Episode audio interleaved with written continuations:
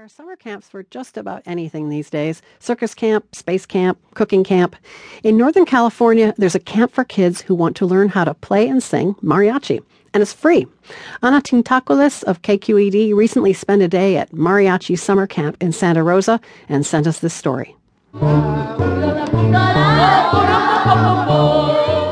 13 year old Jose Ramon Gonzalez Chavez says he usually spends summers lying on his bed at home or on his cell phone.